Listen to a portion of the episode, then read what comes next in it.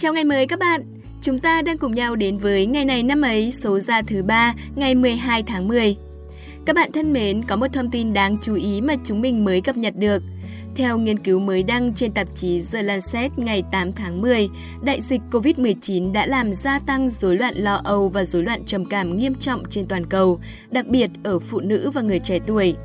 Theo nhóm nghiên cứu, nguyên nhân của việc gia tăng này là do giới trẻ không được đến trường và gặp bạn bè.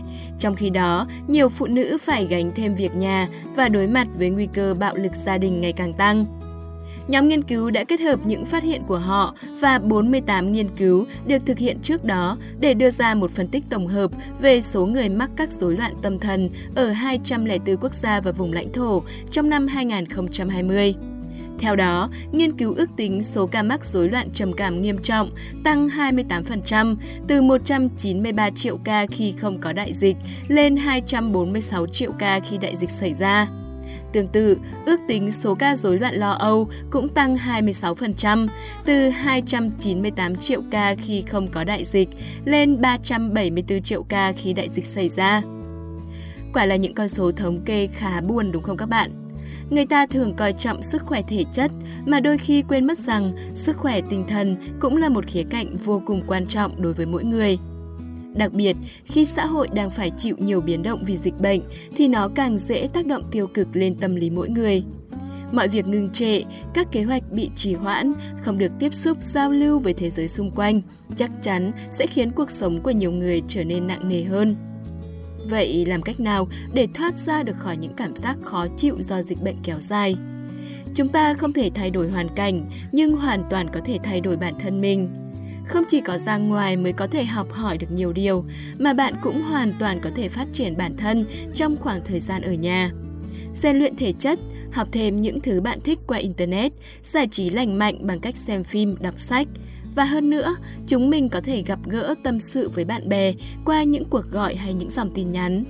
Nếu bạn vẫn có nhiều việc để làm, nhiều thứ để học và những người bạn để tâm sự, thì chắc hẳn bạn sẽ chẳng có thời gian dành cho nỗi buồn hay những cảm giác tiêu cực nữa đâu. Hãy sống mỗi ngày một cách vui vẻ và ý nghĩa nhất bạn nhé!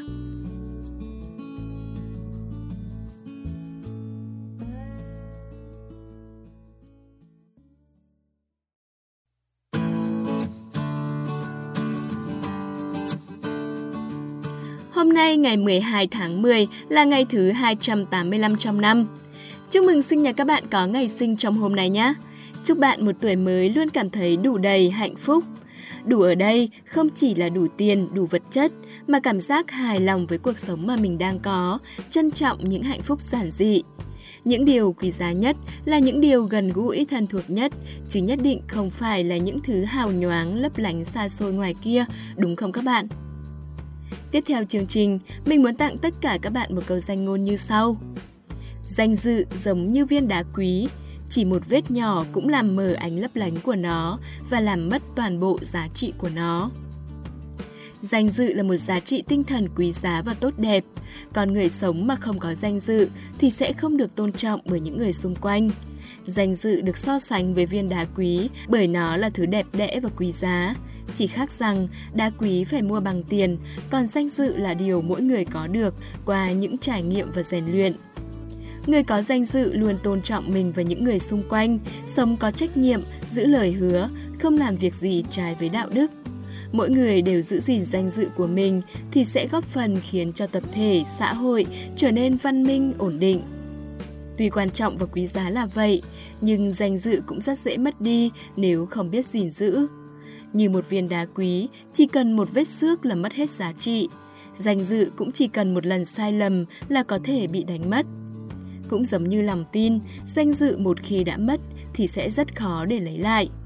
Bởi không tiền bạc vật chất nào có thể mua được, cũng không ai có thể đem đến danh dự cho bạn được.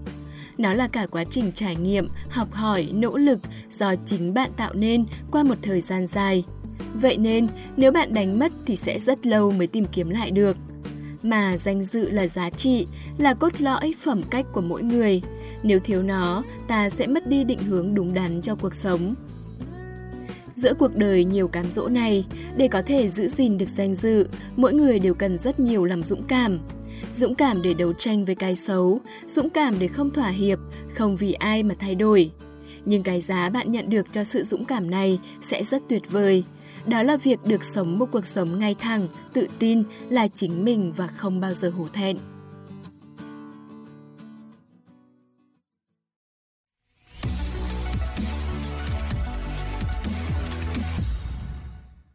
Vậy là chúng ta đã cùng nhau đi đến phần cuối của chương trình rồi. Ngày hôm nay của nhiều năm về trước, liệu có điều gì đáng chú ý đã diễn ra không? Hãy tìm hiểu cùng hai MC của chúng mình ngay sau đây nhé.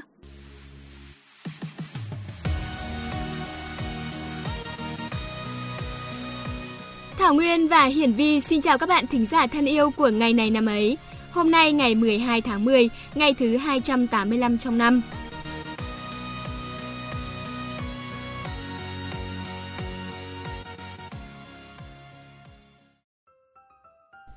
Sao rồi hôm qua đi lấy điện thoại có xin được số của anh chủ quán không?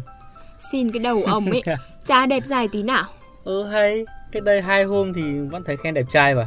Trời ơi, lấy giá đắt kinh khủng luôn nhá. Ờ. Đắt hơn quán khác tận 100 nghìn, tiếc đứt ruột. Ai mà không hỏi giá trước Với lại là thời buổi này kiếm người vừa đẹp trai lại vừa tốt tính như Vi thì cũng khá là khó đấy Chả hiểu sao Đẹp trai tốt tính bắt đầu chương trình đi cho tôi nhờ cái Ok ok Mở đầu chương trình như thường lệ sẽ là những sự kiện diễn ra tại Việt Nam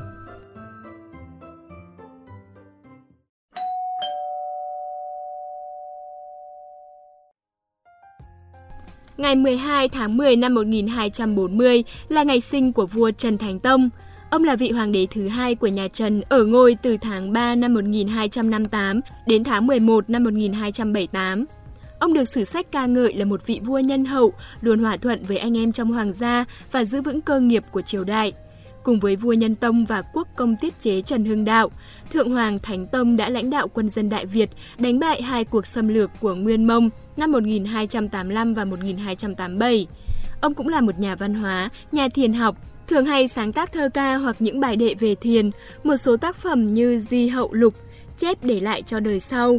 Thiền Tông Liễu Ngộ, bài ca giác ngộ thiền tông, Trần Thánh Tông thi tập, tập thơ Trần Thánh Tông. Nhưng hầu hết đều đã thất lạc, chỉ còn lưu lại 6 bài thơ chép giải rác trong Việt âm thi tập và Đại Việt sử ký toàn thư. Ngày 3 tháng 7 năm 1290, Thượng Hoàng Trần Thánh Tông qua đời tại Cung Nhân Thọ, hưởng thọ 51 tuổi. Ngày nay ở trung tâm thành phố Hà Nội có phố mang tên Trần Thánh Tông.